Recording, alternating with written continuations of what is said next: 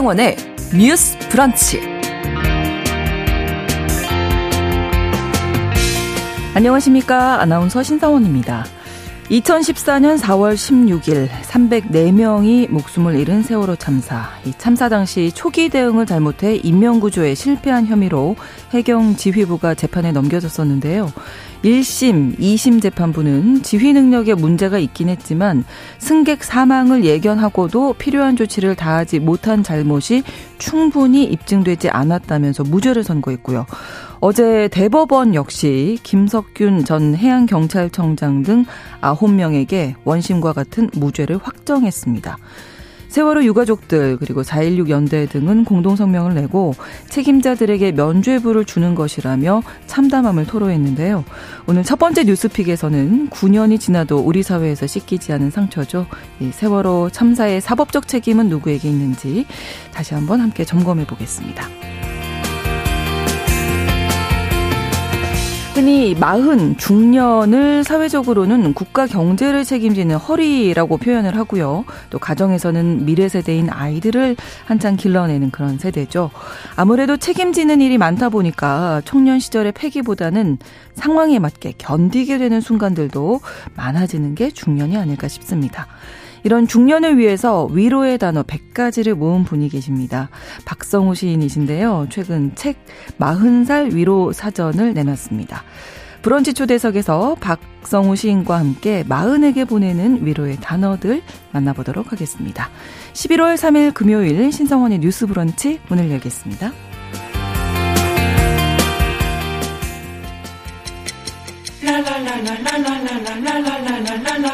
듣고 공감하고 진단합니다. 우리 사회를 바라보는 새로운 시선. 신성원의 뉴스 브런치 뉴스 픽. 뉴스 브런치 청취자 여러분과 함께 소통하며 만들어 갑니다. 실시간으로 유튜브 통해서 보실 수 있고요. 여러분의 의견도 기다리고 있습니다. 짧은 문자 50원, 긴 문자 100원이 드는 샵 9730, 우물정 9730번 누르시고 문자 보내실 수 있고요. 또 라디오와 콩 앱으로도 함께 해 주시기 바랍니다.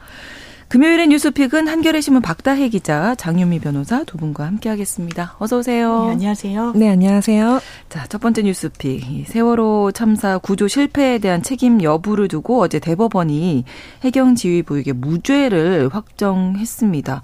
일단 이제 벌써 9년이라는 이제 시간이 흘렀는데 어, 이 해경 지휘부들이 2020년 2월에 재판에 넘겨졌 던 거죠. 음, 네. 네. 맞습니다. 이게 어 사고 참사는 사실 네. 2014년에 발생을 했는데 네. 그 2019년까지는 이제 별도로 이 사람들에 대한 재판이 넘겨지진 않았고 그 2019년에 대검찰청에서 세월호 참사 특별 수사단이 음. 이제 구성이 됐어요. 네. 그래서 그때 이제 왜 이런 초동 조치가 제, 잘 이루어지지 않았느냐 이렇게 조사를 한 끝에 2020년에 음. 이제 이 해경 지휘부 9명 정도를 이제 재판에 넘겨서 이제 구형을 했었는데 네. 사실 뭐 구형 그러니까 재판에 넘기는 것 자체도 늦었고 사실 그렇죠. 3년 9개월 만에 지금 판결이 났는데 이제 모두 무죄가 확정이 돼서 아마 또 유가족 분들은 굉장히 음. 많이 속상하셨을 것 같아요. 네. 근데 이제 좀 구체적으로 내용을 조금 더 살펴보면 이제 기, 소된 분들은 김석균 전 해양경찰청장, 네. 그다음에 최상환 전 해경차장, 김수현 전 서해 해경청장, 이춘재 전 해경 경비안전국장 등 아홉 명이었고요. 혐의는 네. 업무상 과실치사, 등 혐의로 이제 좀 넘겨졌는데 이제 1심, 2심 모두 무죄가 나왔고 이제 네. 대법원도 이제 그 무죄를 선고한 원심을 확정한다라고 이제 밝혔습니다. 그래서 네. 사실상 아마 기억하실 거예요. 참사 직후에 이제 정부에서 해경이 제대로 일을 하지 음. 않았다라면서 해경을 해체하겠다라는 네, 이제 네. 발언이 나왔었던 걸 모두 기억하시고 실제로 이제 그래서 조직이 약간 좀 이제 좀 축소됐었던 그런 경험들이 있는데 어 되게 뒤늦게 이제 죄를 물었는데 어쨌든 법원에서는 음. 이게 뭐 고의도 없고 예견할 수도 없었다라는 이제 그 판단 하에 이런 결과가 좀 나온 것 같습니다. 네. 일단 무죄가 이제 확정이 된 거잖아요 대법원에서 네. 이유가 어떤 건지 왜 무죄로 본 건지 일단 법원도 어떤 구조책이나 그 현장 지휘에 대한 책임은 있다라고는 음. 봤습니다. 그런데 그것을 법률상 더더군다나 그러나 형사상 책임으로 업무상 과실 치사죄를 물을 수 있을 것인가 충분히 입증되지 않았다라는 거죠. 기본적으로 음. 범죄는 고의범을 처벌을 합니다. 네. 내가 의도를 갖고 네. 누구를 다치게 하든지 돈을 편취한다든지 음. 그런 의도성을 갖는데 업무상 과실 치사죄는 이 죄명에서도 드러냈듯이 과실 그러니까 과실범입니다. 음. 고의성은 없어요. 이 지휘부가 이 사고를 그냥 방치하겠다는 고의가 있다라고 보여지진 않죠. 네, 그렇다면 네. 요건이 있어야 됩니다. 법률상 음. 의무가 있어야 되죠. 구조를 제대로 해내서 국민 생명을 안전하게 지켜내야 되는 거기에 대해서는 이론의 여지가 없습니다. 그렇죠. 그렇다면 그 결과 본인에게 이 부여된 의무를 제대로 이행하지 않아서 이런 대량의 사망이 예견됨에도 불구하고 그 조치를 제대로 하지 않았느냐. 음. 그렇다면 그 요건까지는 최소한 지휘비한테 묻기는 어렵다고 본 거예요. 음. 왜냐하면 일단 현장에는 없습니다. 보고를 받는 그런 지위에 네, 있는 네. 있다는 점 그리고 거기에서 어떤 명령을 내리거나 지시를 내리는데 그게 정말 최선의 결과를 가져오지 못했다라고 해서 업무상 과실치사라고 해서 사실 이런 사망의 결과를 방치하거나 주의 의무 예견 이런 의무가 제대로 되지 않았다고 보기에는 물음표가 쳐진다고 법원이 음. 1, 2, 3 심 모두 공히 판단을 한 건데요. 예. 그렇기 때문에 사실 입법적인 보완이 필요해 보입니다. 그러니까요. 유사해요. 음. 세월호 참사 이후에 저희 대량 대 참사가 이제 이태원 참사가 있었죠. 그때도 그렇죠. 사실 같은 논리입니다. 네. 경찰의 지휘 관리 의무가 있죠. 현장을 그렇죠. 제대로 잘 해야 네. 되는. 음. 그런데 오히려 현장에 있는 실무자급은 기소가 되고 재판을 받고 있지만 음. 서울 경찰청장 수사 음. 중입니다. 기소되지 음. 못하고 있어요. 경찰청장 마찬가지거든요. 오히려 더 큰 책임을 국민 입장에서는 바, 물어야 되는 대상이 네. 이런 법리로 인해서 책임에서 음. 벗어나게 된다면 음. 뭔가 보완이 필요하지 않나 이번 판결을 보면서 다시 한번 음. 환기하게 되는 것 같습니다. 그, 그 혐의에 대해서 형사 처벌까지는 아니다. 아, 이렇게 아, 간단하게 설명하면 그렇습니다. 음, 법원에서도 네. 이거 도의적 책임, 정치적 책임, 어떤 행정적인 책임에 대해서는 당연히 질타하고 비판받을 수밖에 없지만 네. 형사 책임이라는 이 문턱을 못 넘게 거기에서는 무죄다. 맞다고 네. 이제 결론이 네. 내린 건데 그럼 정부 차원의 징계는 이들에 대해서 있었나요? 어, 아니요. 그 사실 안타깝게도 네. 충분히 충분하지 못했다는 점을 말씀드리고 싶은데 네. 앞서 변호사님이 조금 짚어주셨지만 조금 이제 보충 설명을 드리면 검찰이 이 해경 지휘부를 넘긴 근거가 공동 정범이라는 개념을 음. 썼어요. 이게 네. 과실이 있는데 그러니까 과실범에 이 사람들은 공동 책임이 음. 있다라는 음. 의미의 공동 정범인데 네. 이거를 이 범죄를 예견하고 공모하진 않았지만 이 여러 사람의 과실이 합쳐져서 결국 막대한 피해가 발생했기 음. 때문에 이 모두를 공동 이제 그 공범으로 좀 인정을 하자 이런 논리를 펼쳤었고 이게 찾아보면 과거에도 우리가 참사들을 몇 번 겪었었잖아요. 네. 그래서 뭐 성수대교 붕괴 사고, 네. 뭐 상풍 백 백화점 붕괴 사고 이때는 이제 건설사 관계자 공무원들도 약간 이 과실치사상 음. 공동 정범으로 유죄를 선고받은 음, 적이 있어요. 네. 근데 네. 이번 세월 3사에서는 사실 이 논리를 어쨌든 법원이 인정하지 않은 거고 음. 변호사님께서 짚어주셨지만 이게 조금 걱정이 되는 거는 사실 지금 이태원 참사의 그 경찰 특별수사본부 역시 네. 이제 이 검찰을 이제 넘기면서 공동 정범이랑 똑같은 법리를 음. 구성을 해서 넘긴 상태여서 네. 세월호 참사 관련 관련 이 해경 지휘부에 대한 판결이 이러면 과연 이태원 참사 관련해서 어떻게 나올 음. 것이냐 이런 걱정이 조금 많이 앞서는 그런 부분이 있고 네. 이게 뭐 말씀해 주신 대로 예를 들어 법리를 엄격하게 적용을 해서 이게 뭐 예상 가능하지 못했고 음. 그 상황에서 할 수 있는 게 많지 않았다라는 이거를 좀 인정을 했으면은 사실은 우리가 늘 얘기하는 꼭 법적 책임만 있는 네, 것이 아니기 그렇죠. 때문에 사회적으로 혹은 그 어떤 그 자신의 임무를 다하지 못한 음. 어떤 정부 차원에서 어떤 대책 차원에서라도 어떤 책임을 지는 게 필요한데 네. 그게 사실은 전혀 이루어지지 않았어요. 지금 이 오랜 시간이 지난 동안 이 주요 인사들이 어떻게 됐는지를 살펴보면 네. 김수현 전 서해 해경청장이라고 있습니다. 이분은 처음에는 세월호 참사 책임을 지고 해 임이 되긴 했는데 네. 사실은 그 이분 빼고는 다 그냥 모두 임기를 마치면서 제 음. 자리를 찾아간 부분이 있어요. 예를 들어서 김석균 전 해경청장 같은 경우에는 그 해경은 사실 수장이었죠. 근데 수장이었는데 그렇죠. 징계를 받지 않았어요. 징계를 받지 않고 다만 이제 해경이 해체가 되고 뭐 국민안전처가 만들어지면서 퇴임을 했는데 네. 그 이후에 지난해 보니까 이제 모 대학교의 해양경찰학과 교수로 재직을 하고 아. 또 굉장히 큰 법무법인의 고문도 같이 맡고 음. 계시거든요.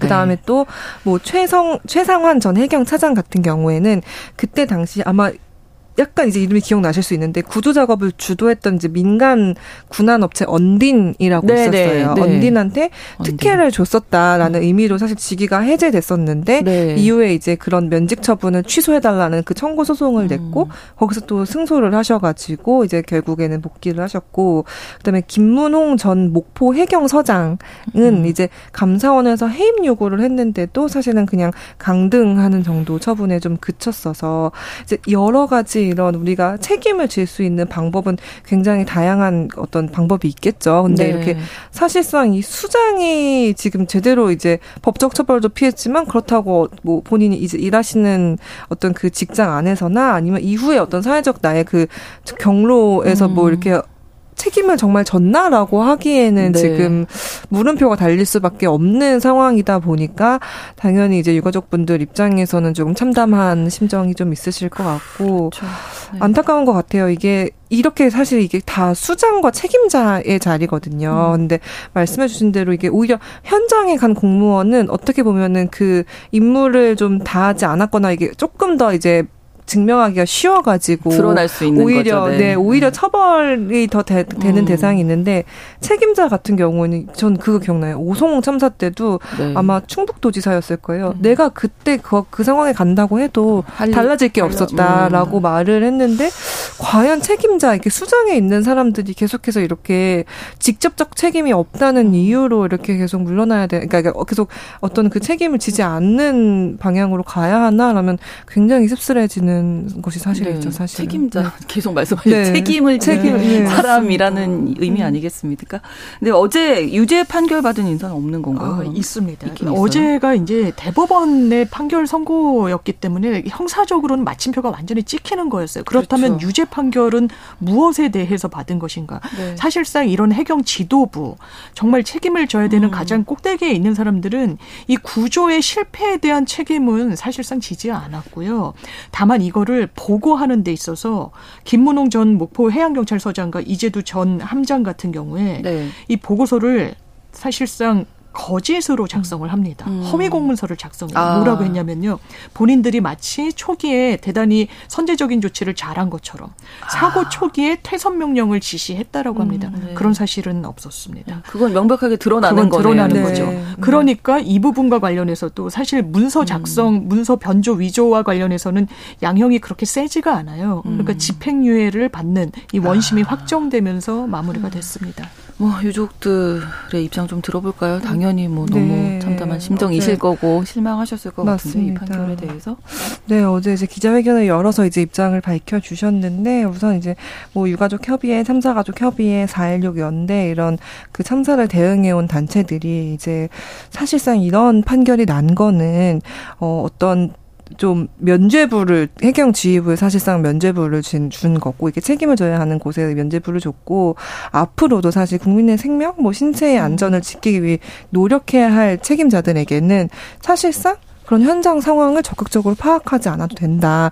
어떤 이런 신호를 준 거나 음. 다름이 없다. 근데 이런 수장들에게 그런 신호를 줄 경우에는 사실 재난 상황이 발생했을 때 누가 최선을 다하겠느냐 이런 좀 그렇죠.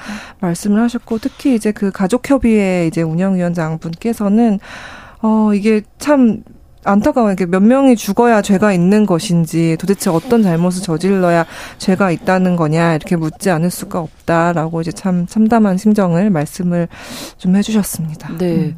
자 그렇다면 이제 대법원 판결 어제 이제 해경 지휘자들에 네. 대한 판결이 난 건데 그래서 이제 9년이라는 시간이 지났잖아요. 그렇습니다. 그간 음. 음. 세월호 참사 관련해서 법적으로 처벌받은 사람은 누가 있을까요? 대표적인 게 세월호 선장이죠. 아, 네. 예, 무기징역형이 음. 확정이 된. 있는데 네. 이 범죄 혐의명은 살인죄였습니다. 이게 음. 거의 이 사고가 나고 아이들이 탑승해 있다는 걸 알면서도 선원과 선장이 먼저. 사실 그 현장을 네. 벗어났거든요. 네. 본인들이 가장 큰 왜냐하면 이배 구조나 어떻게 대피로를 가져가는 것이 가장 안전한지 제일 정확하게 알아야 되는 사람들이 현장을 이탈해 버린 겁니다. 도망이에요. 음. 이 이탈을 하는 순간 본인 머릿속엔 아 내가 음. 운행하던 이 배에 탑승한 사람들은 죽을 수 있겠구나라는 걸알 음. 수밖에 없었다고 법원도 본 겁니다. 네. 무기징역해서 수감돼 있는 상황이고요.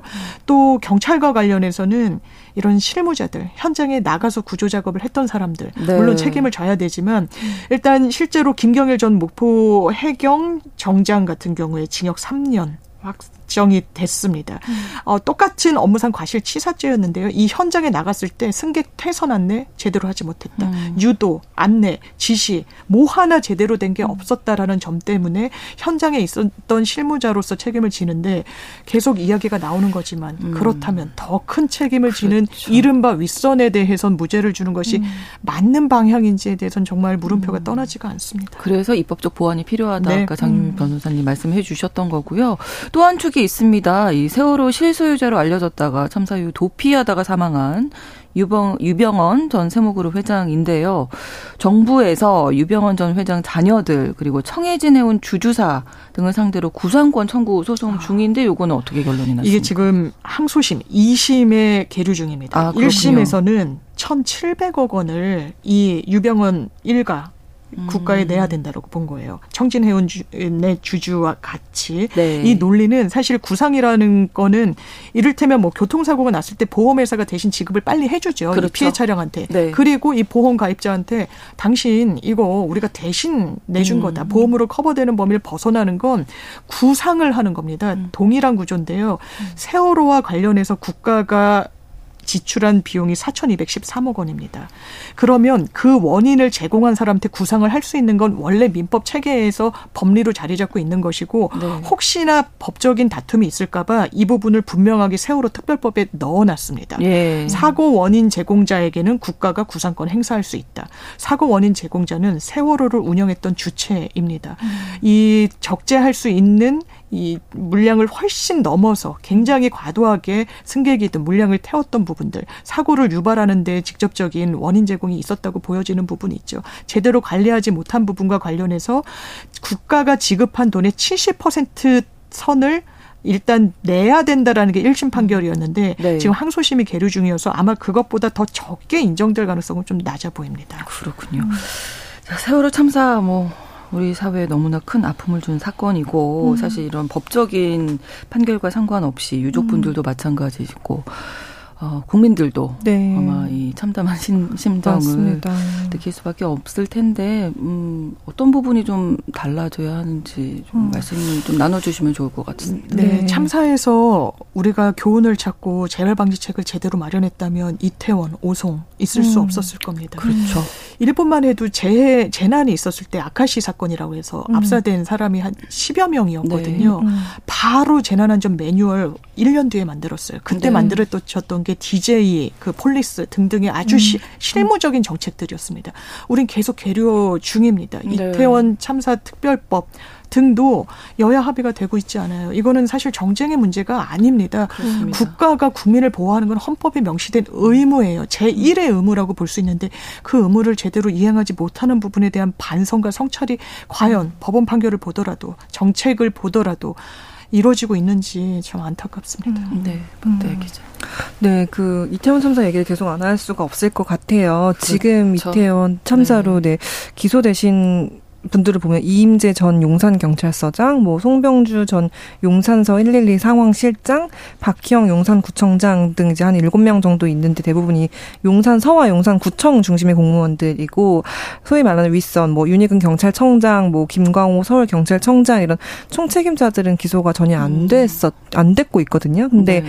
사실 만약에 이런 법리를 계속 적용한다면 지금 현재 그 이임재 전 용산 경찰서장도 어떤 방식으로 주장을 하냐면 내가 참사 발생 사실을 제때 보고받지 못했고 무전 내용이 잘 안 들렸다. 그러니까 나는 이거를 상황을 잘 파악하지 없었다. 어, 예, 없었다. 예견하지도 못했다. 이렇게 혐의를 음. 부인하고 있어서 이런 법리를 적용하면은 이런 경우도 다 비껴나는 가는 거 음. 아니냐 이런 우려가 좀 적용이 돼, 그러니까 우려가 좀 나오고 있는데 그 지휘부라는 거는 사실은 그 당연히 현장에 있는 사람들보다 상황을 잘 파악하기는 어렵겠죠. 하지만은 네. 그 보고들을 잘 취합하고 어떻게 대응하라고 지시하고 그런 권한이 있는 건 거잖아요. 전체적으로 방향을 제시하는 네. 거기 더 중요하죠. 그, 어떻게 그쵸. 보면 네. 우리가 늘 얘기하잖아요. 권한을 가지면 권한에 맞는 책임도 있다는 맞습니다. 거를 네. 물론 당연히 주지를 해야 되는 상황인데 이런 식의 만약에 판례가 반복이 된다면은 사실은 조금 누가 과연 재난 상황 에서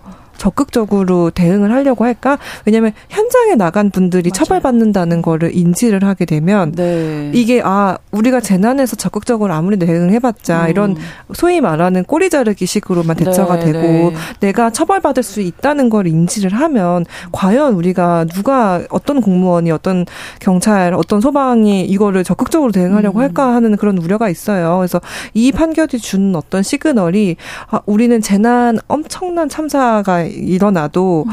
거기에서 정말 힘 있는 사람들은 혹은 그런 권한이 충분히 많은 사람들은 늘 이 처벌을 비껴갈 수 있구나라는 어떤 게 계속해서 우리가 늘 참사 때마다 얘기하지만 모두가 이게 내가 조심하고 내가 알아서 그러니까요. 피해야 된다는 얘기 그런 거를 음. 학습하잖아요 국민들이 네네. 네. 그래서 이런 판결이 또 다시 그거를 반복하는 결과를 낳지 않나 해서 조금 안타깝습니다. 네. 신뢰의 문제라고 생각이 아, 듭니다. 그렇습니다. 우리가 나갈 때마다 음. 불안해서 아, 조마조마하면서 네. 네, 살 수는 없는 거니까요. 그렇죠. 안전하다는 느낌을 받으면서 살고 싶고 그렇죠.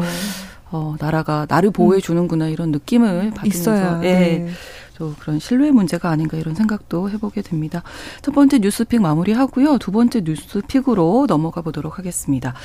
음, 정부가 성범죄자들의 거주지를 제한하는 일명 한국형 재식합법을 최근에 입법 예고했죠.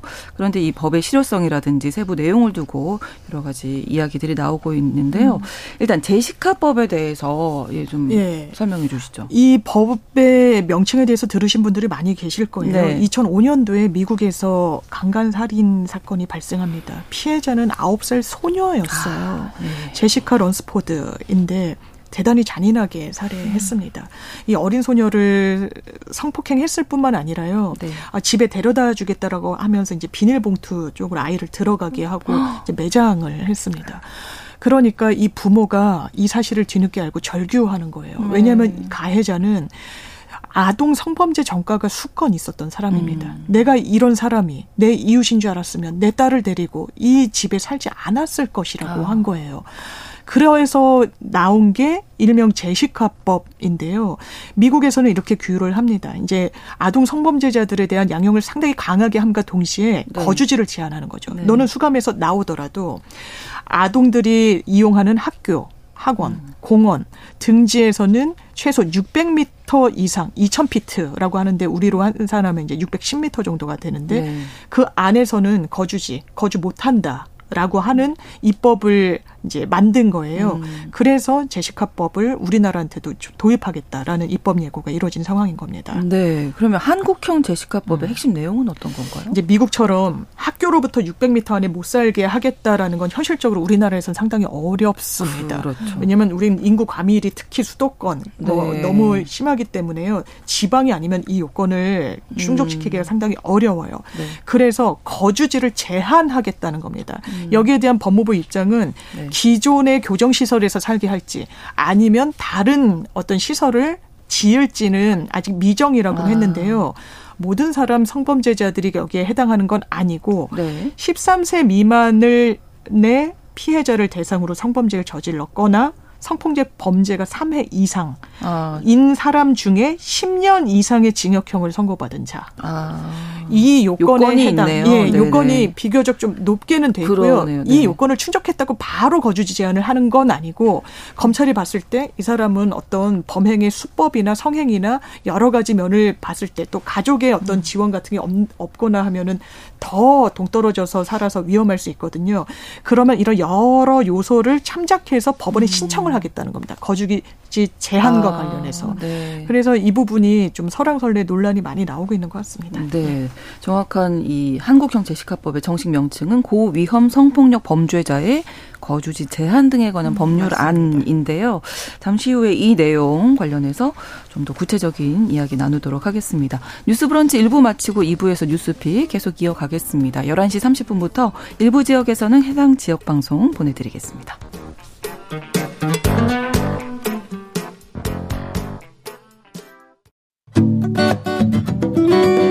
여러분은 지금 KBS 1라디오 신성원의 뉴스 브런치를 함께하고 계십니다. 고위험 성폭력 범죄자에 대해서 거주지를 제한하는 법률안이 입법 예고돼서 지금 많은 논란이 또 있는데요. 일단은 정부에서 이렇게 한국형 제시카법을 추진하는 이유가 있겠죠.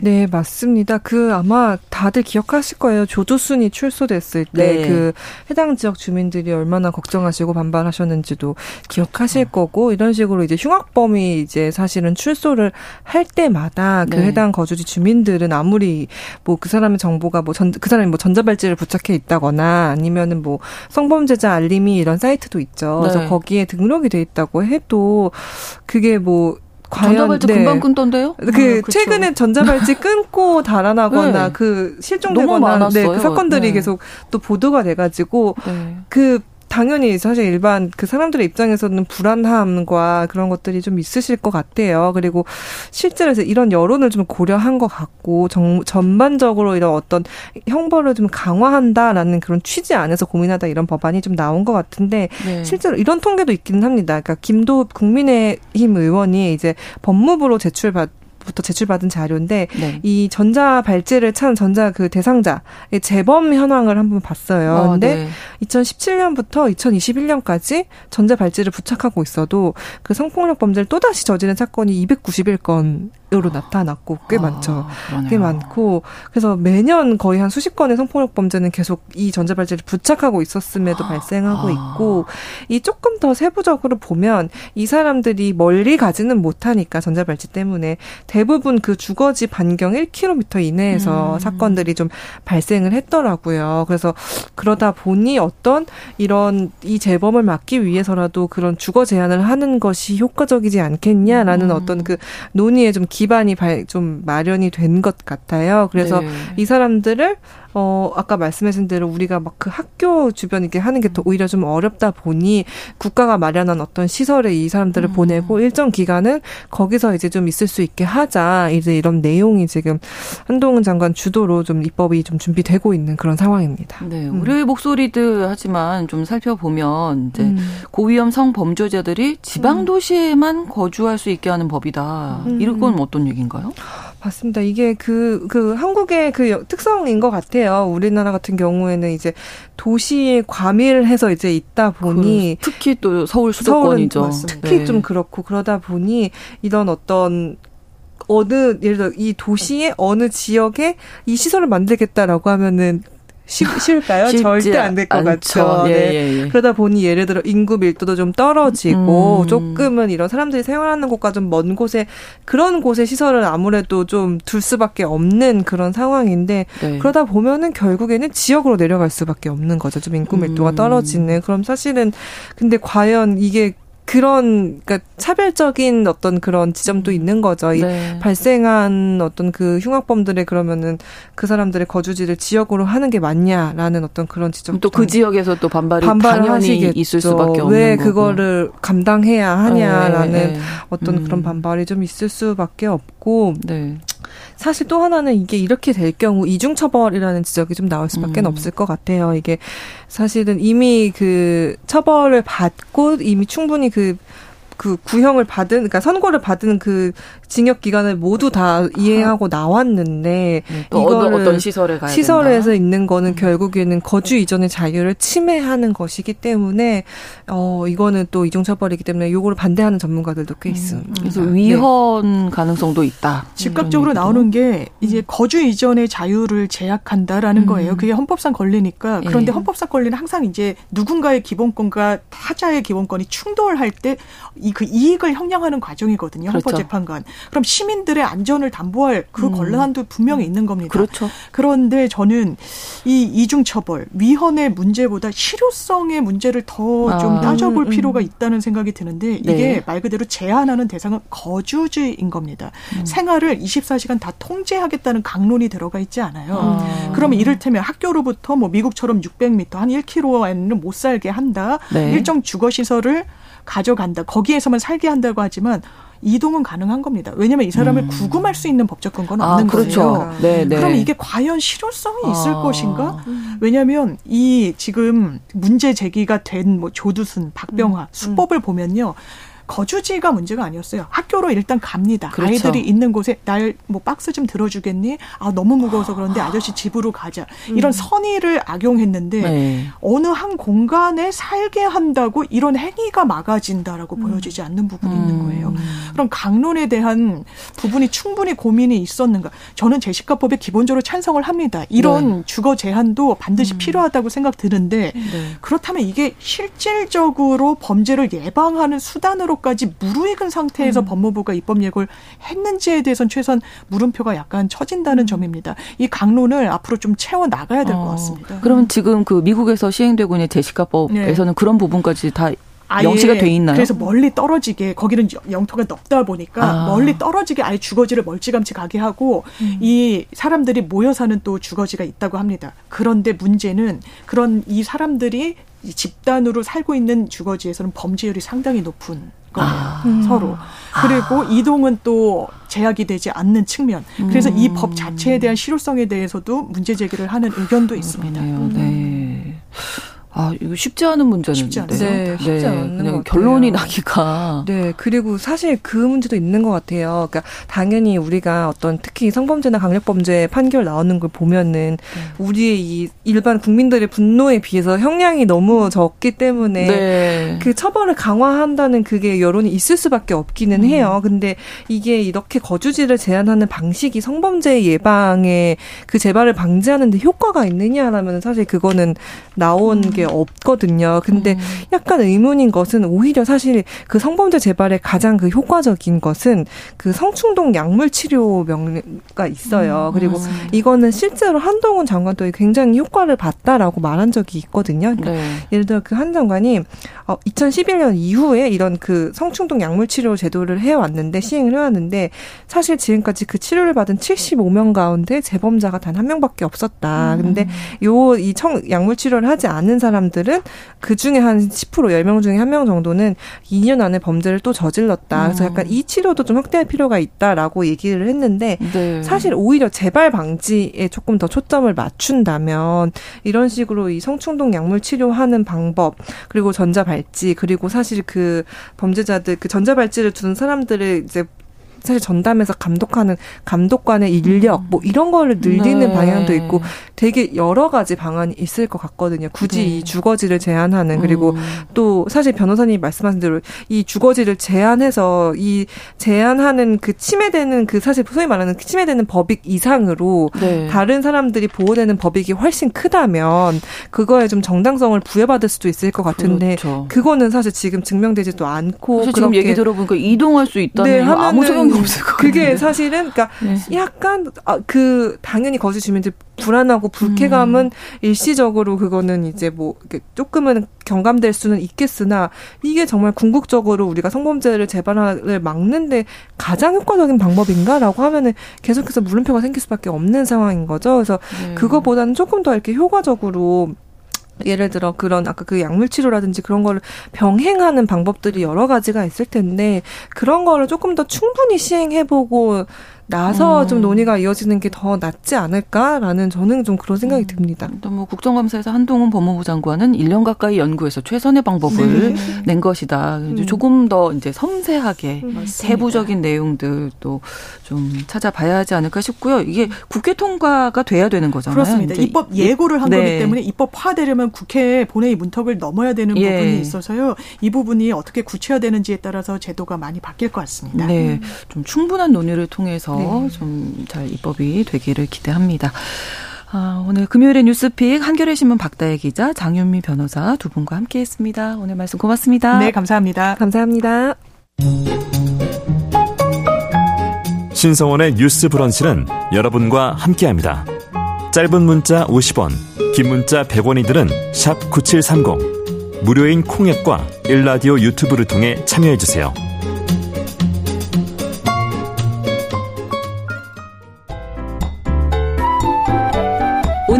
인물을 만나봅니다. 뉴스 브런치 초대석.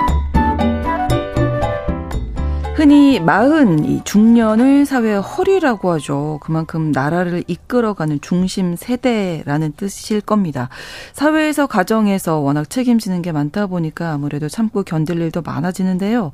이런 중년들을 위한 위로의 단어를 모은 분이 계셔서 오늘 브런치 초대석에서 모셨습니다. 40살 위로 사전을 최근에 펴내신 박성우 시 나오셨습니다. 안녕하세요. 안녕하세요. 반갑습니다. 반갑습니다. 네. 마흔에 대한 예, 책을 쓰셨는데 네네. 좀 지나셨죠? 네, 저는 마흔 네. 지났습니다. 네. 그왜 마흔을 생각하셨을까요? 아, 마흔이라고 하면은 일테면 20대, 30대 때는 열정적으로 네. 막 피가 뜨겁기 때문에 막 달려갔는데 네. 마흔이 되면 뭔가 숨고르기를 숨고르기를 음, 해야 되는 아무래도 네, 나이가 네. 아니지 않을까. 그리고 또 많이 지칩니다. 그래서 그래서 이런 그 네. 지치고 힘드는 우리 음. 40대에게 네. 들면 자신만 모르는 향기를 20대, 30대 또 쭉 만들어 오고 있다라는 위로를 주기 위해서 어쩌면 이 책을 어. 썼는지도 모르겠습니다. 어떻게 보면 선배님이 네, 마흔의 네. 중년 세대들에게 네네. 네. 또 이야기를 또 해주신 게 음. 아닌가 싶은데 네네. 박성우 시인의 마흔은 어때셨, 어떠셨는지 궁금하네요. 어, 저도 둘 중에 하나로 고민을 했던 것 같은데, 네. 어, 치고 나갈 것이냐, 아니면 음. 여기서 좀, 아, 안주를 할 것이냐도 고민을 했던 것 같고, 음. 저는 전자를 선택했던 것 같습니다. 치고 나가자. 네네. 네. 괜찮으셨습니까? 네. 마흔에 치고 나가기. 네, 괜찮았습니다. 네. 네. 그렇게 희망을 또 주시기 위해서 이 책을 펴내신 게 아닌가 싶고요. 사실 뭐 아이가 있는 집이라면 네네. 다들 아실 거예요. 아홉 살 위로 마음 네네. 정말 큰 사랑을 받아서 네네.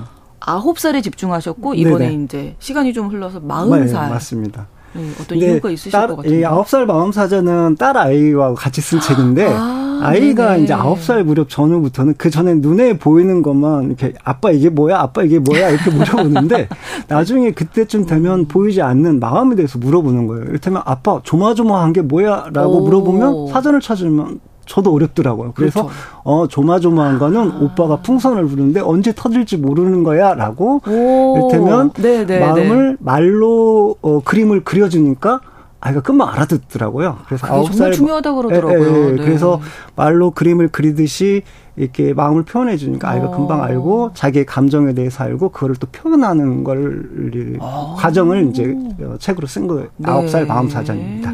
네. 그 마음을 내 감정을 이렇게 말로 표현하고 눈으로 보이게 하는 게 아이들에게는 정말 중요하다고 하던데. 아, 어른들도 사실 어렵습니다. 사실은 그렇습니다. 네, 우리가 그런 네. 교육을 받지는 못했었잖아요. 네. 아이들 교육 시키면서 저도 같이 네. 또 어른들도 같이 교육을 받는 게 아닌가 싶은데 네, 네.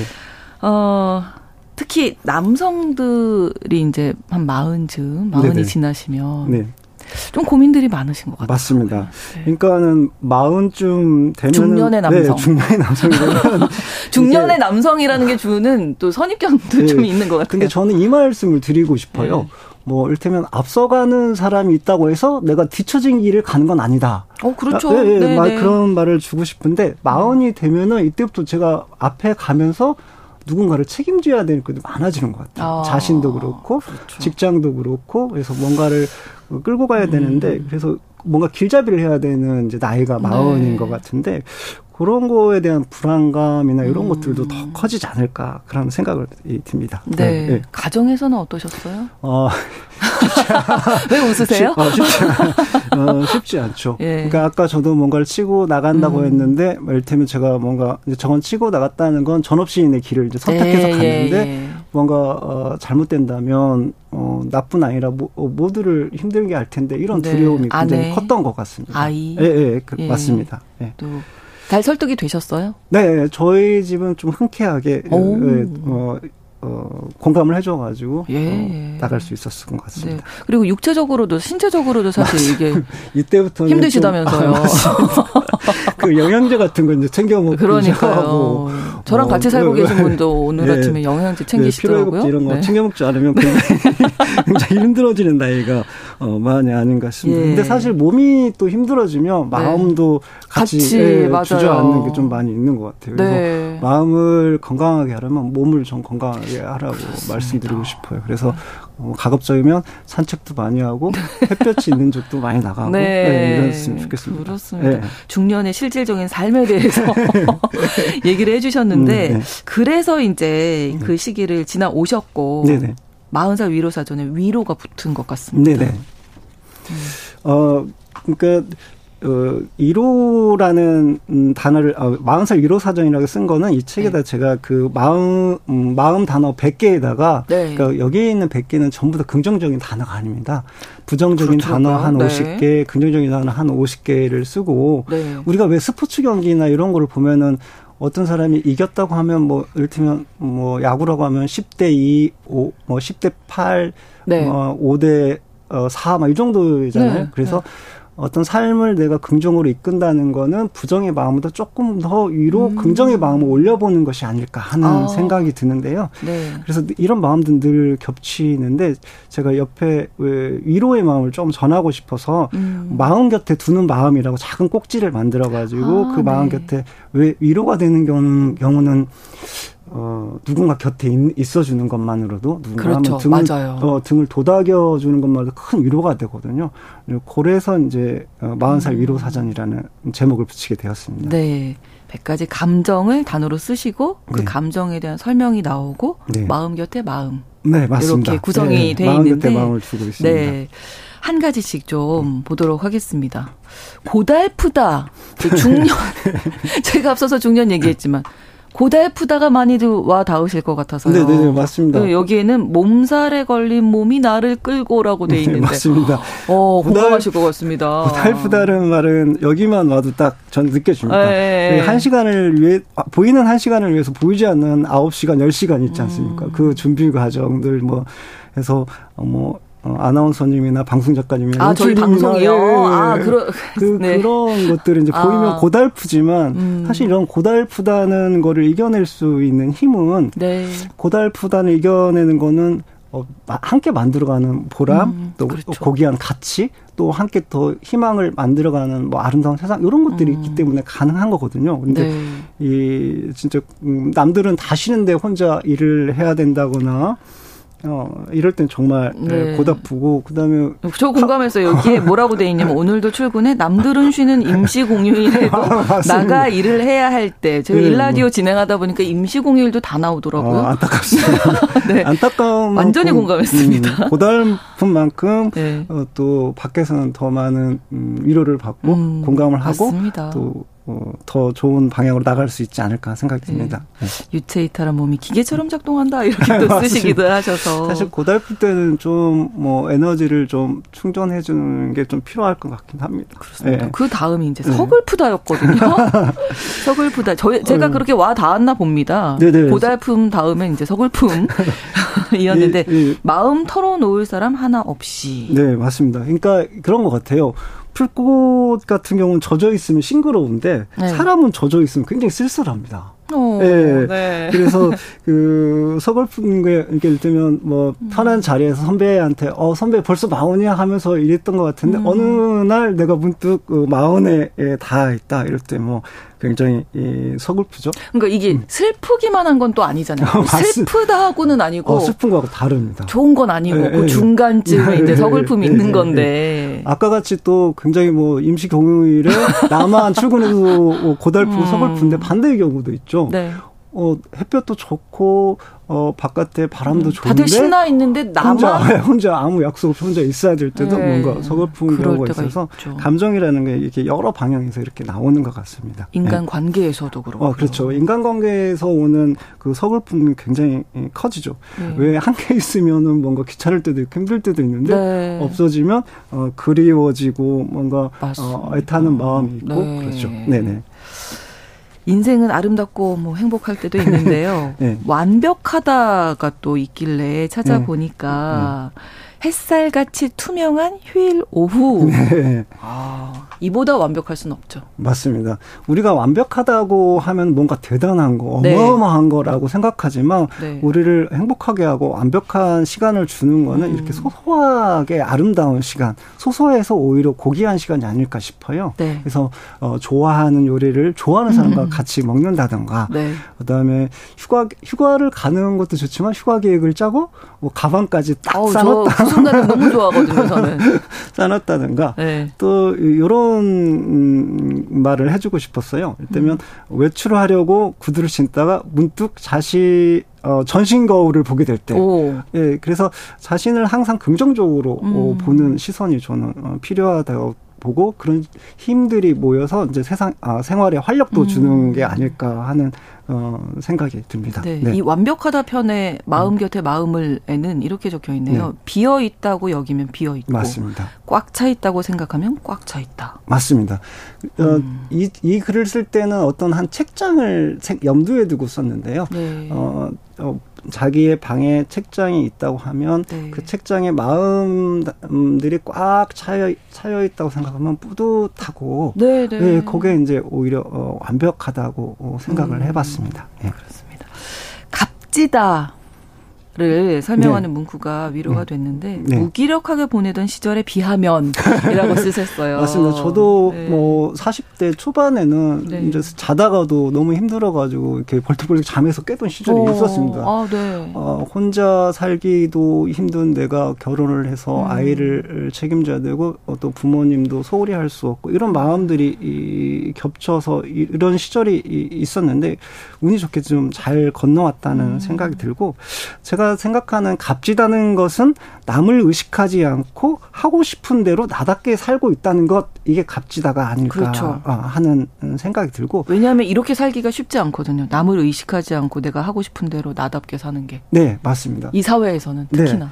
근데 값지다는 거를 이렇게 특히 나 자신만으로 생각할 수도 있지만 좀 더 열어놓고 생각하면 오늘같이 약간 쌀쌀한 바람이 불때 뭐 창문이 버스 창문 열려 있을 때가 있잖아요. 네. 근데 뒤에 사람이 추워하는 것 같으면 내가 창문을 살짝 오. 닫아주는 거. 아, 이런 게 사실은 그렇죠. 굉장히 값진 일이라고 생각을 합니다. 그렇죠. 그래서 어 이런 아. 것들을 찾아보는 것도 괜찮을 것 같고, 일테면 네. 뭐 음, 내가 필라테스를 끊었는데 하루도 빠지지 않고 몇 달을 했다. 음, 이것도 굉장히 값진 오. 어. 일이 될 거고 네. 어떤 사회에 대해서 불운, 어, 불운한 일이 있는데 나도 걸음을 못 해보는 거 이런 것들도 음. 굉장히 값지지 않을까 하는 생각이 듭니다. 그래서 씨앗을 싹트게 하는 건 빗방울 하나 햇살 한 줌이다. 어떻게 음, 보면 맞습니다. 뭐 누군가에게 보내는 작은 손길이 될수 아, 네. 있는 거겠고. 사실은 그런 어, 어, 새싹을 트게 하는 건 빗방울 하나 가 되고 햇살 한 줌이 되는데 그런 역할들을 각자 저마다 하고 있지 않을까 저는 생각이 들어요. 그래서 음. 그 작은 싹이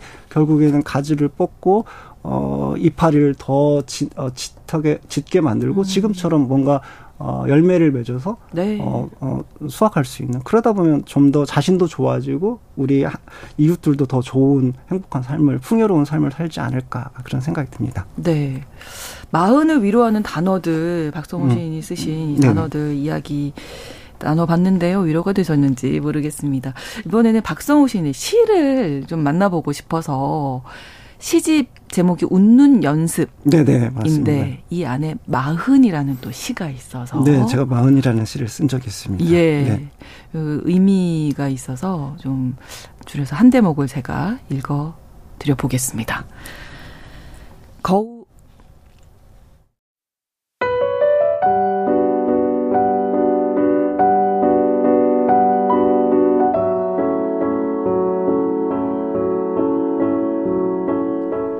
거울을 본다. 거울을 보다가 거울 속으로 들어가 거울을 보고 있는 사내를 본다. 광대뼈가 붉어져 나온 마흔의 사내요. 죽으나 사나 산다. 죽기보다 싫어도 살고 죽을 고생을 해도 죽은 듯이 산다. 성질머리도 자존심도 눌러 죽이고 산다. 늦은 밤 거울 앞에 앉은 사내여 왜 웃느냐? 너는 대체 왜 웃는 연습을 하느냐? 세상에서 가장 어려운 일이 시인 앞에서 그 시인이 쓴 시를 읽는 겁니다. 아, 네. 너무 잘 읽어주셔서 아, 너무 어렵네요. 네. 뭐, 뭔가 어. 이 시를 다시 읽어주시니까 뭔가 뭉클하고 음. 뭔가 뜨거워 뜨겁고 어, 뭐 끈적거리는 마음이 올라오는데 네. 사실은 우리가 마, 음, 살다 보면 풀이 풀이 죽어도 살아야 되고 네. 기가 죽어도 살아야 되고 어, 민달팽이처럼 어깨가 축축 늘어져도 살아내야 됩니다. 이게 쉽지 않은데 이, 이 시적에 나오는 화자는 어, 결국은 저이기도 하고 네. 우리 이 옆에 있는 사람들이기도 한데 웃는 연습을 하는 거죠. 웃는 연습을 한다는 것 자체가 사실은 굉장히 슬픈 일이고 음. 눈물이 나올 것만 같은 일인데 그러다 보면은 울기도 하죠. 펑펑 울기도 그렇죠. 하는데 네. 그러면서 자신이 이 웃는 연습을 하는 것 자체가 내가 좀 더 좋은 방향으로 어, 살아내려고 좀 더 가치 있고 아름답게 살아내려고 하는 거라고 생각하기 때문에 음. 네. 그러고 나면 뭔가 울고 나면 깊어지고 나면 좀더 어, 길고 깊고 높고 고요하고 어떤 편안한 마음을 갖지 가질 수 있지 음. 않을까 하는 생각이 듭니다. 네. 웃는 다들 연습을 하지 웃- 않는 예. 세, 세상이면 좋겠습니다. 그러니까요. 네. 웃는 연습 한 번씩은 해보셨을 것 같아요. 이게 음, 입꼬리만 이렇게 음. 웃고 있어도 네. 마음이 웃는 거라고 생각한다고 하니까 네, 맞습니다. 예, 웃는 뭐 그런 생각도. 들고요. 네. 짠해지는 그런 마음이 좀 네, 네, 있었던 것 네. 같습니다. 어, 이 방송 듣는 분들께 음, 위로의 한 단어로 오늘도 말씀을 해주신다면 그 아. 이야기 들으면서 마무리 해볼까 합니다. 어, 저는 그 괜찮다는 마음을 괜찮아. 들고, 어, 아, 주고 있습니다. 네.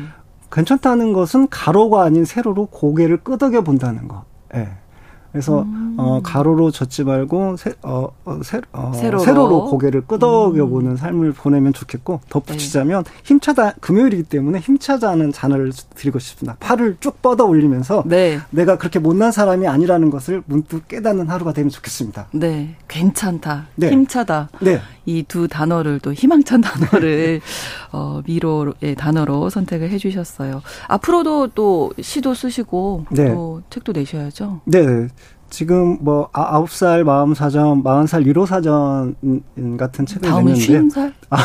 순 살? 그 우선은 그 시집 원고를 지금 정리하고 있는데 내년 네. 정도에는 시집을 원고를 내는데 그, 시, 그 시집도 어뭐 소소하지만 아름답고 가치 있는 어떤 네. 삶의 한 단면들을 보여주지 않을까 싶습니다. 네, 박성우 시인과 함께 이야기 나눴습니다. 좋은 말씀 고맙습니다. 고맙습니다. 뉴스 브런치 돌아오는 월요일 오전에 다시 찾아오겠습니다. 고맙습니다.